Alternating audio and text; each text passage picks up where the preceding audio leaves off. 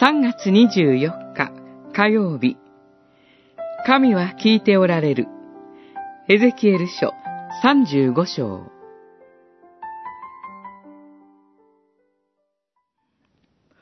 お前たちは私に向かって大口を叩き、私に向かって多くの言葉を重ねた。私はそれを聞いた。35章13節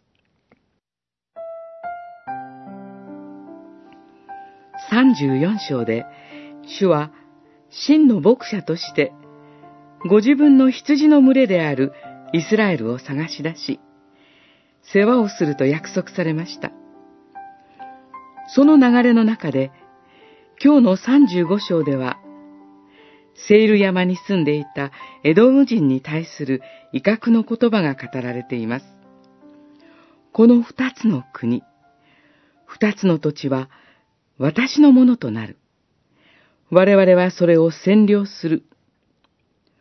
彼らはイスラエルの南北二つの王国が滅んだことに乗じて、その土地をまんまと自分たちのものにしようと画策したのでした。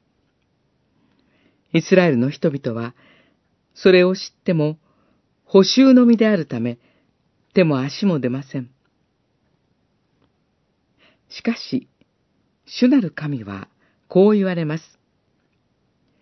お前たちは、私に向かって大口を叩き、私に向かって多くの言葉を重ねた。私はそれを聞いた。たとえ、イスラエルの人々が、エドム人の横暴に手も足も出なくても、主なる神はエドム人の言葉をすべて聞いておられました。そして、彼らの横暴を決して許されませんでした。この主なる神が私たちの羊飼いであるなら、たとえ私たちには手も足も出なくても、時短だ踏む必要はありません。